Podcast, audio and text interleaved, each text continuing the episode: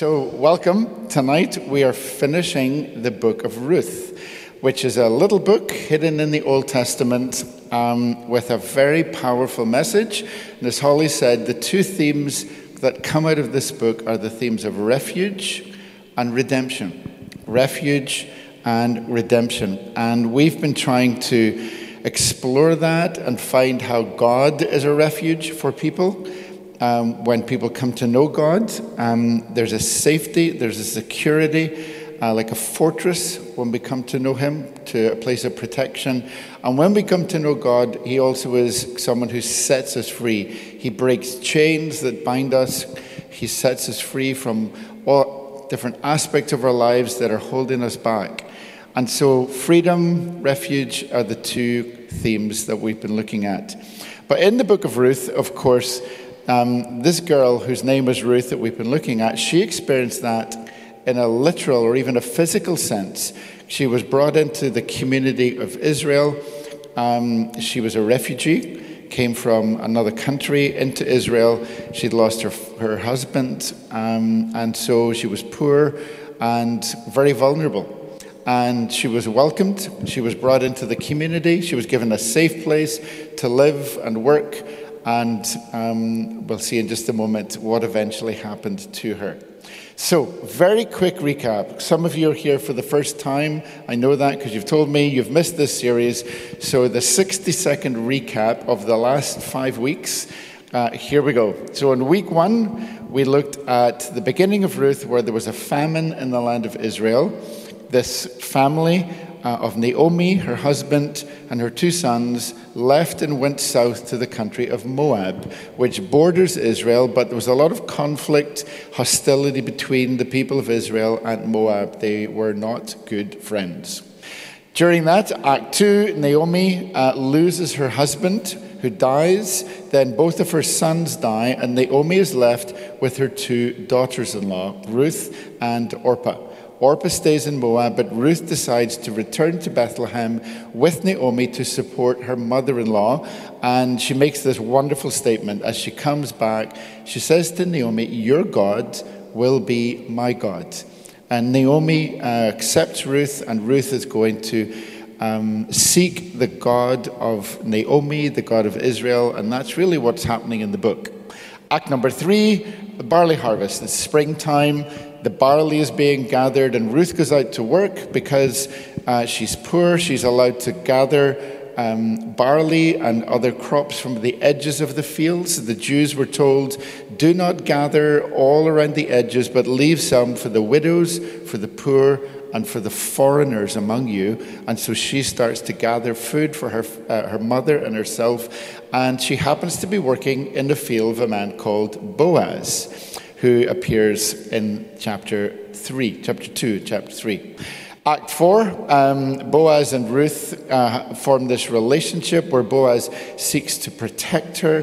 He provides for her in all kinds of generous ways, and Ruth takes a risk. She goes up to this place called the threshing floor, where they would thresh out all of the, the wheat and gather it in. And as Boaz is lying down sleeping, she comes up at his feet and she takes the edge of his coat and she puts it over herself. And we learned when, in, in that week that that's the same word that's used in chapter 1 for how Ruth comes under the wings of God. Boaz says, You have come under the wings of the Almighty. And that word for wing is the same word for the coat. And so she wants to be protected. She wants uh, Ruth, Boaz to help her and to rescue her. Boaz accepts that challenge and he um, redeems, he purchases uh, Naomi's property that was lost, he buys it back, he has the means to do so. And not only does he do that, uh, rescuing them from poverty, but he takes Ruth as his wife. And that's what Adele was sharing with us last week. But the story doesn't end there. Uh, there's a little bit in the uh, extra that I'm going to look at tonight at the end of chapter 4. So I'm going to read with, with you from Ruth chapter 4, and I'm going to read from verse 11. This is what it says Then the elders and all those at the city gate said, We are witnesses. May the Lord make the woman who is coming into your home, and here they're talking to Boaz, they're talking to the man who had set them free, who had just married Ruth. They're, they're really praying a blessing, pronouncing a blessing on him. May the woman who came into your home be like Rachel and Leah, who together built up the house of Israel. May you have standing in Ephrathah and be famous in Bethlehem. Through the offspring the Lord gives you by this young woman, may your family be like that of Perez, whom Tamar bore to Judah. Now, I realize you won't know a lot of these names, you won't know the context, but don't worry, we're going to get into these verses in just a minute. And then the author goes on. So then Boaz took Ruth, and she became his wife. He went to her, and the Lord enabled her to conceive, and she gave birth to a son. The woman said to Naomi, Praise be to the Lord, who this day has not left you without a kinsman redeemer. May he become famous throughout Israel. He will renew your life and sustain you in your old age. For your daughter in law, who loves you and who is better to you than seven sons, has given him birth. Then Naomi took the child, laid him in her lap, and cared for him. The text literally says she nursed him and, and nurtured him. The women living there said, Naomi has a son and they named him Obed. He was the father of Jesse, the father of David. if you forget everything else I say to you tonight, which is very possible, there's one thing I want you to carry with you when you leave tonight, and it's the bit in red. You and I are part of something far greater than we can ever imagine. That's not just the lesson of this chapter tonight. I believe that's the lesson of the book of Ruth. This story is part of a bigger story, a much bigger story, and so are our lives. The ups and downs of our lives, the happy times, the joyful times, the painful times, the struggle, the disappointment, the heartache, everything in our lives is caught up in a bigger, grander story. We don't often see that story worked out. There's times in our lives where God gives us a glimpse and we go, oh, wow, now I get a glimpse into what God's doing. So that's what I want you to take away tonight. You and I are part of a much, much bigger story that's been going on uh, since the creation of time. There's lots of verses in the Bible I could quote you to um, summarize that, but here's two. First of all, 1 Corinthians 2 and verse 9 says, No eye has seen, no ear has heard, no mind has conceived what God has prepared for those who love him. It hasn't even entered our minds the greatness, the plans that God has for us. And so often we forget that. Couldn't not use Romans 8 28. Similar theme. We know that in all things, all things, God works for the good of those who love him, who've been called according to his purpose. In other words, when God calls us, it's not always into a life of joy and happiness and peace. Sometimes it's painful in life. But if we've been called into God's purpose, there's that idea of plans and purposes that God has.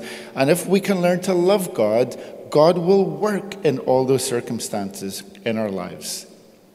But I want to go back and I want to tell you a story tonight, which um, I have learned through my good friend Andy Harding. When I came here, well, before I came here, Andy did a bit of spring cleaning and was going into the, the bowels of this building and he found a document. He found a pamphlet, about 20 page pamphlet, uh, giving the history of this building. And Andy gave me a copy. So I want to tell you a little bit about this building and the person who founded this building that we're meeting in tonight. Began back in the 19th century, and uh, the Methodists were a Christian group who were here in Edinburgh. They weren't in this building, they were over initially in near Carlton Hill. They had a place which became the General Post Office. Then they moved to Nicolson Square, where they are today. Uh, but the Methodists were growing. They were a very evangelistic group and they were reaching out and they wanted somewhere bigger. But not only did they want somewhere bigger, they wanted to call someone to lead them in mission. And a group called the Methodist Synod saved up some money. They saved up 300 pounds. 100 pounds for three years to employ this guy. The man on the right of the screen is called the Reverend George Jackson. He had just recently graduated. He had um, been ordained to be a Methodist minister. And in 1888, 23 years old, this guy, George Jackson, came up to Edinburgh. He had a vision, he had a passion, he had a heart for people, he had a love for people, a love for, for God's word, and to get it out and to share the good news of Jesus with others. And he came here with that vision. Um, but they had no building, they had no congregation here, uh, only a committee with a big idea to plant something in the centre of Edinburgh. And Edinburgh was developing. There was no Morningside and all of that. All of that was developing at this stage. And he had this big vision. So he started a service, not here, in a hall called the Albert Hall, which is over in Shandwick Place in the west end of Princes Street, in 1888. By 89, they had 50 registered members. By 1890, they had 100 members. By 1891, they had 200 members, just over 200. By 1892, they had nearly 300 members. By 1895, they had 500 members. By 1897, they had 700 members who were meeting in this little rickety hall over in the west end of Princes Street. But that's only half the story. That was just the official members.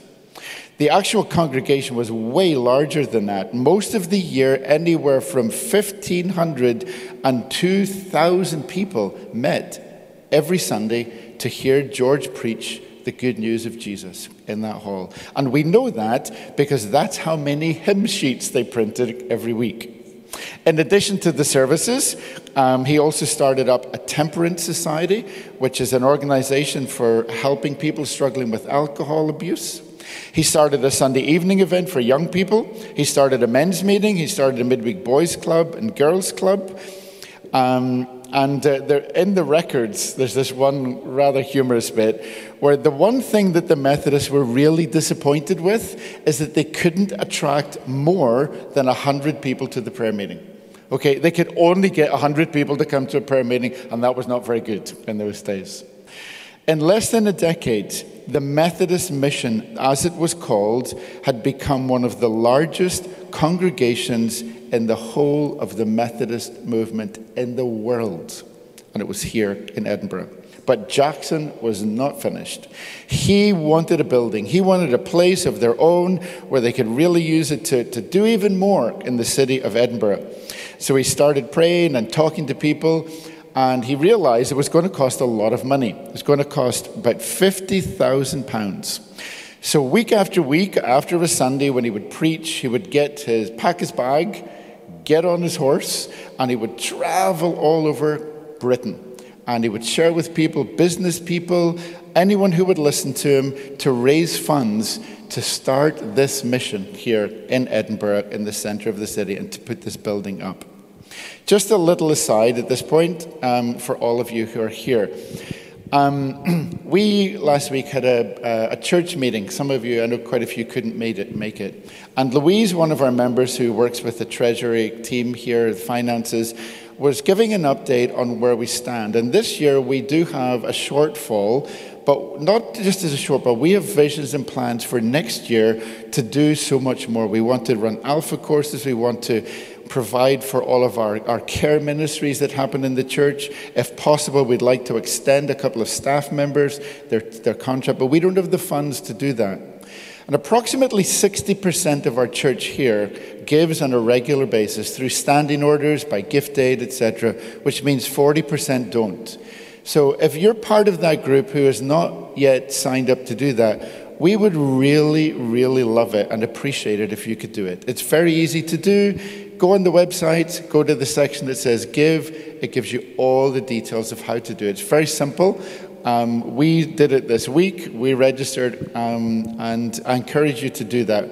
If that's a, a, little amount, whatever you can afford, or if you can give more, then please do it. If you're already doing that, thank you so much for all that you're giving. So, back to George Jackson. Um, eventually, they got a piece of land, and this was it. There was no building on this land. This land was set aside for a tramway depot. This is going to be the place where all the trams came and were kind of parked. And uh, Jackson thought this would be a great place to have a church. So he goes to a guy called Mr. Cooper, John Cooper, who was a Presbyterian, but he was a Christian, obviously, and he came to, to hear George Jackson preach. And the two of these guys had a plan, and George, John Cooper worked for the equivalent of the city council back then, and he freed up this land so that it didn't go to become a tramway depot, it was going to be released to the Methodists. They got the land for £20,000. They raised the other £30,000. And on Thursday, October 17th, 1901, this building was open and dedicated to the glory of God with thousands of people here. On Friday, uh, 1st of November, Jackson decided to have a service for all the workmen who had built the building, and over 700 workmen came to hear George Jackson preach the gospel in this building. Then that Sunday, the 3rd, he held a special service for children and young people, and every child who came into this building got a special souvenir mug. On the first anniversary, one year later, 1,250 people came here on the Sunday morning.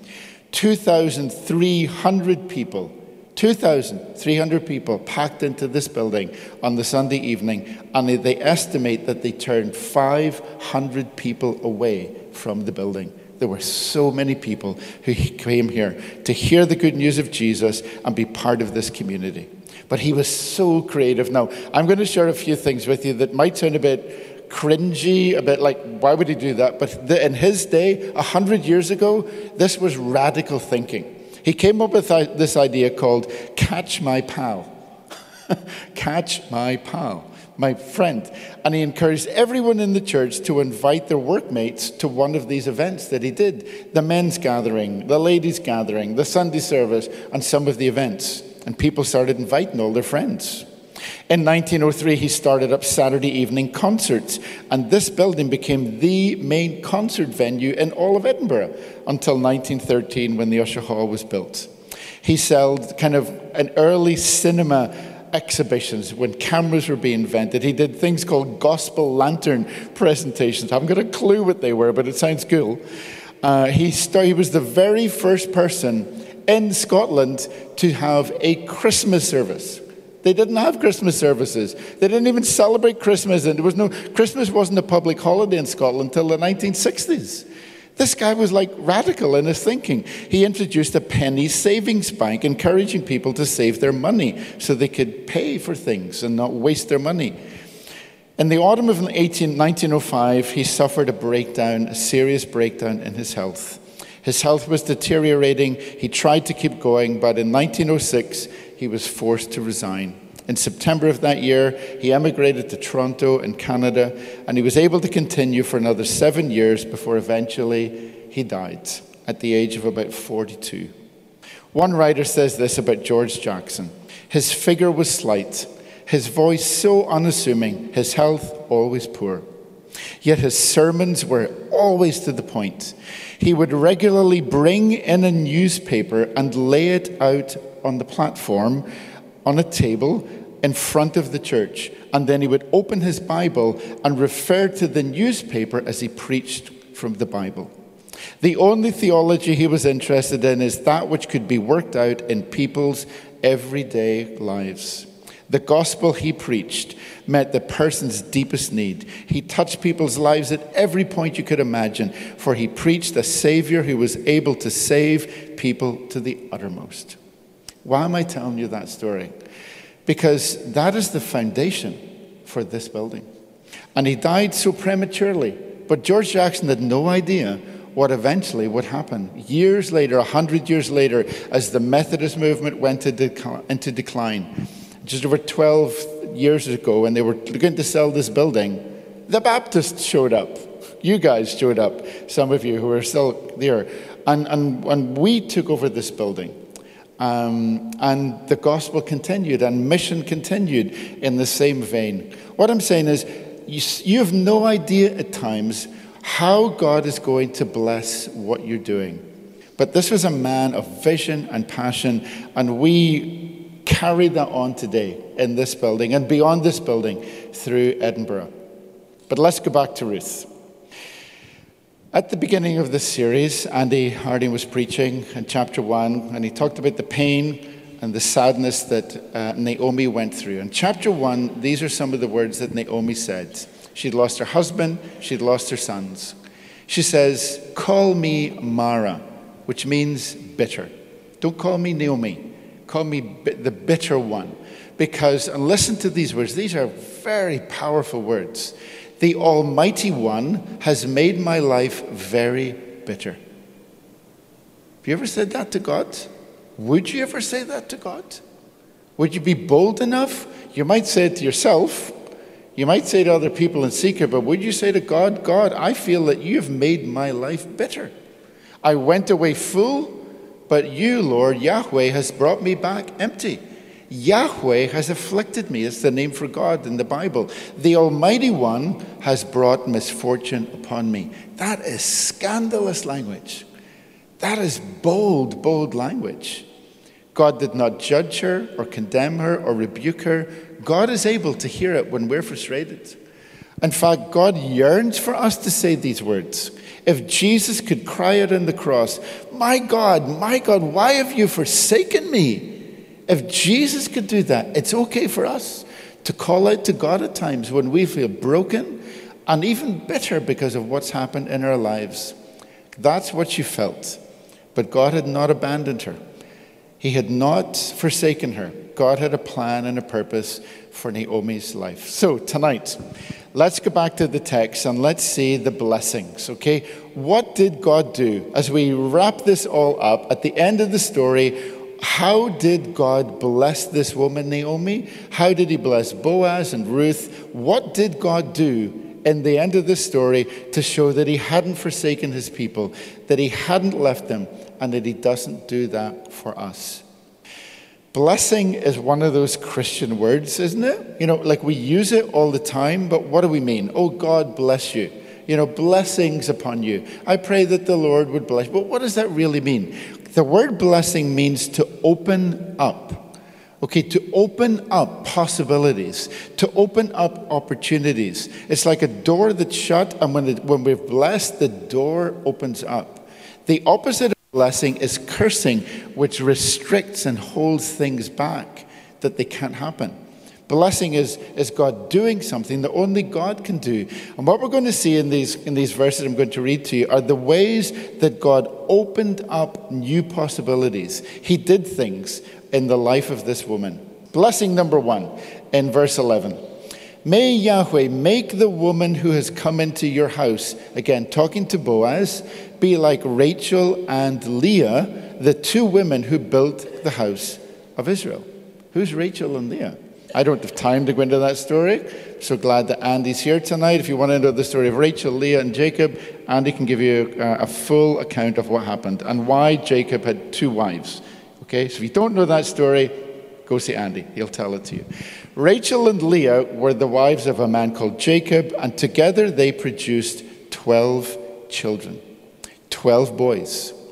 Um, and each of those boys became leaders in the land of Israel. In fact, they became the foundation for what are called the 12 tribes of Israel. So, through these two women, God brought about the nation, the tribes of Israel. And what they're saying to Boaz is, May this woman, may Ruth, be like Rachel and Leah. May God bless her in the same way He blessed Rachel and Leah and bring forth you know, someone from her womb who's going to change this country and change our land and make a difference. So that's the first blessing that he, they, they prayed and pronounced upon him.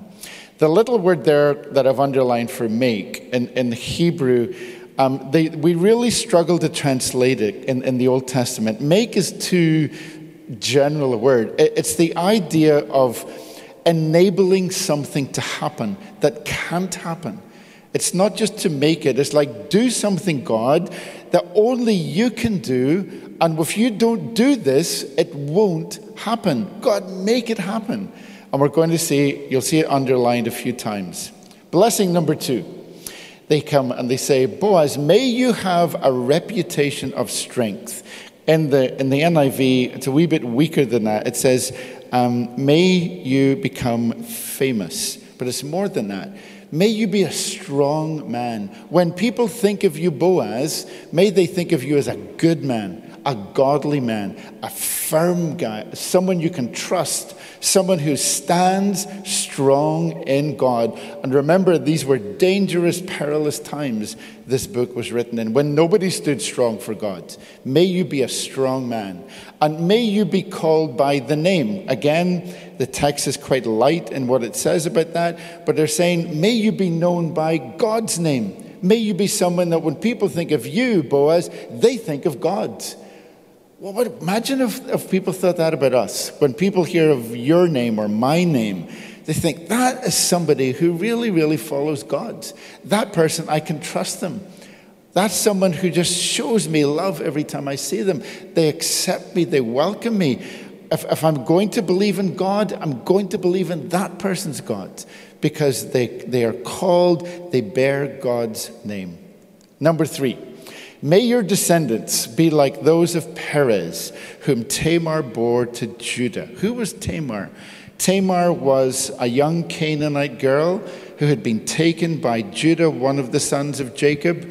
Um, she'd been treated very um, uh, severely. She'd basically been abused, this girl, uh, but she gave birth to a boy, a little boy called Perez. Um, and the idea here is if God can do that with a Canaanite girl and bring about hope and bring about uh, someone um, who made a difference, then he can do it again from the seed that the Lord will give you. There's that same word again. Lord, you make it happen for this young woman. So Boaz took Ruth by the hand. She became his wife. He went into her, here's the word again, and the Lord Yahweh enabled her to conceive, and she bore a son. And so, what we're seeing here is God at move, God on the move. God is acting. God is blessing. God is opening up possibilities. God's enabling things to happen. They're seeing it again all through the actions of Boaz and his love for Ruth and how he changed Naomi's life. They're seeing God at work. And they're just praying that, that, that they'll have a little child and this child will make a difference. But it wasn't just blessings on Boaz, there were blessings on Naomi too, this, this lady who had suffered so much and lost so much. And in verse 14, the women speak some words of blessing on Naomi. First of all, they say to her this Blessed is Yahweh, who has not left you without a kinsman redeemer. This is the lady who felt God had afflicted her. This is the woman who thought God had forsaken her. This is the woman who thought God had taken everything from her and she was empty without hope. But now she's starting to get her hope back. Now there's someone who's changing her life. Now there's someone who's making a difference. Now there's someone who's, who's removed her out of her poverty and, and all that she's afflicted with and who's giving her new hope new life and a new purpose. And they're saying that man is doing it because God is blessing you. God's at work, Naomi, and He hasn't forsaken you. He hasn't left you without someone to redeem you. Blessing number two, I love this one. NIV says in verse 15, He will renew your life, which is true, but it's a bit deeper than that. It literally says, He will restore your soul. He will restore your soul. Now, you guys better not let me down. The 9:15 service did it, got it. The 10:30 service got it, and here's the challenge. Can anyone here tonight tell me a part of the Bible where it talks about the Lord restoring our soul? Go on, don't be, don't be shy. What did you say? Psalm 23, excellent. Well done. A chocolate, please, for the girl on the keyboard, okay? Psalm 23, brilliant. The Lord is my shepherd, I shall not want. And there's a line in that it says, The Lord will restore your soul. It's a beautiful phrase. It's not just, you know, change your life, it's even deeper than that. Your soul is the very center of your being. the very heart of everything that makes you tick, the part of our life that can feel like it's draining away sometimes, and God can restore your soul and everything about you. He is able to do that, okay, um, if you trust Him. But there's more.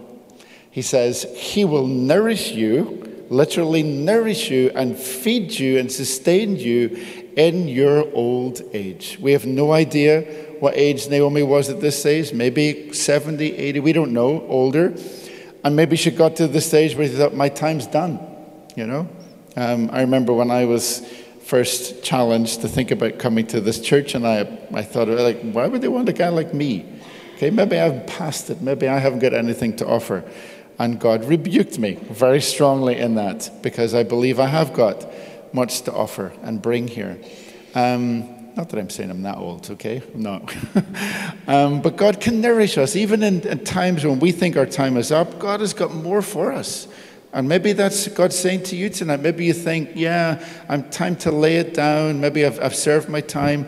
Maybe God's saying, uh uh-uh, uh, uh, I've got something for you. Okay, don't lay it down yet. I've got something still to do in your life. So, what had God done?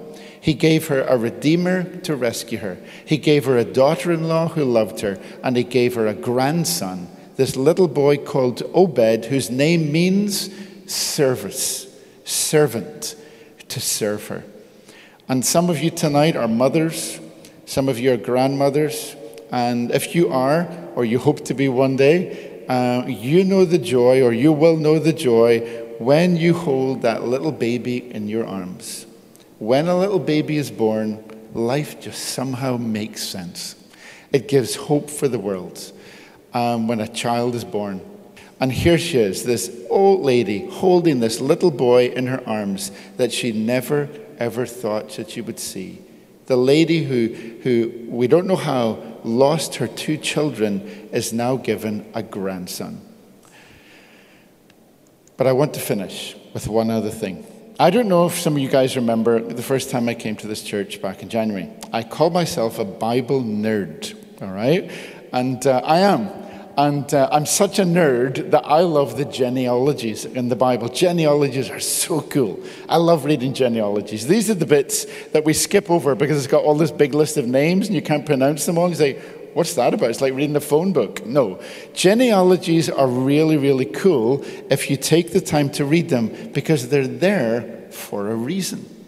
All scripture, not just the bits we like, all scripture is inspired of God and profitable for us. So let's spend a couple of minutes before we hand back to the team thinking about the genealogy at the back. Okay, First of all, look at the first genealogy that's at the, at the end of the book of Ruth. It gives a list of several generations starting at Perez, but Perez was not the first. He was the third one in this generation, and it comes down to little Obed. Obed was the boy born to Boaz and Ruth. But you notice he was the tenth. Why am I saying that? A few weeks ago, when I was speaking, God had said that the Moabites will not be allowed to come into Israel until the 10th generation. And there he is. And when little Obed was born, the promise came true. And God says that the Moabites are welcome, they can come in. Moabites are now welcome. But there's another thing. Look at what else God was doing. Obed had a son called Jesse, and Jesse had a son called David who became the great king of Israel. Do you see the bigger purpose here? Do you see what's going on? There's a God working behind the scenes in all kinds of ways that we had no idea.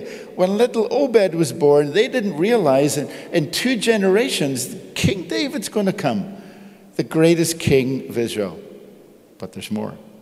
When you jump to the New Testament, there's another genealogy that says these people came into the lineage of Jesus, who was born of Mary.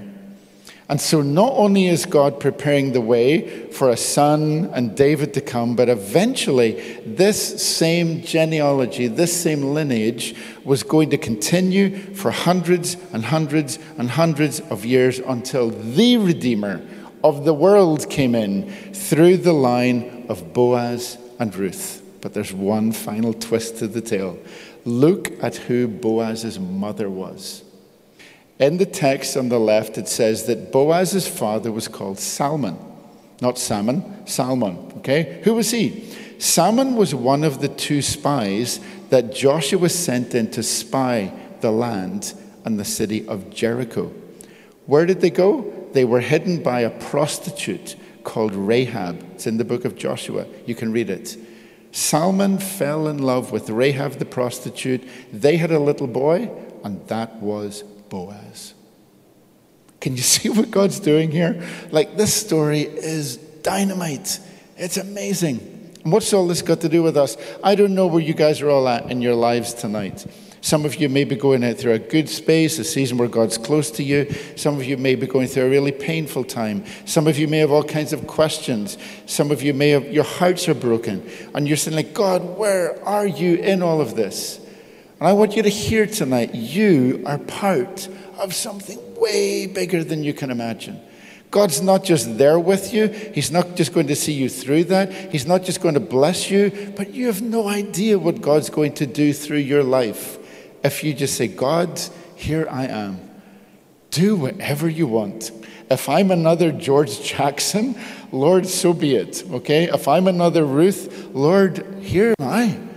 Here am I. Just do whatever you want through me. Uh, I'm available for you to use. And so, Lord, thank you tonight for your words. It truly is amazing. Thank you for the way that you saved this young lady. Thank you for the way you saved her mother. Thank you for the blessings. And thank you that you're a God who, even though we feel you're not close to us, you never, ever abandon us. You never forsake us. You have a greater purpose than we can ever imagine. And I pray that if there's anyone here tonight, and Lord, they're struggling to find that, they're struggling to see that, they need a glimpse of that, Holy Spirit, come right now, right now, and open their eyes to see the potential, to see all that you can do through them if they just say, Lord, here am I, here am I, use me.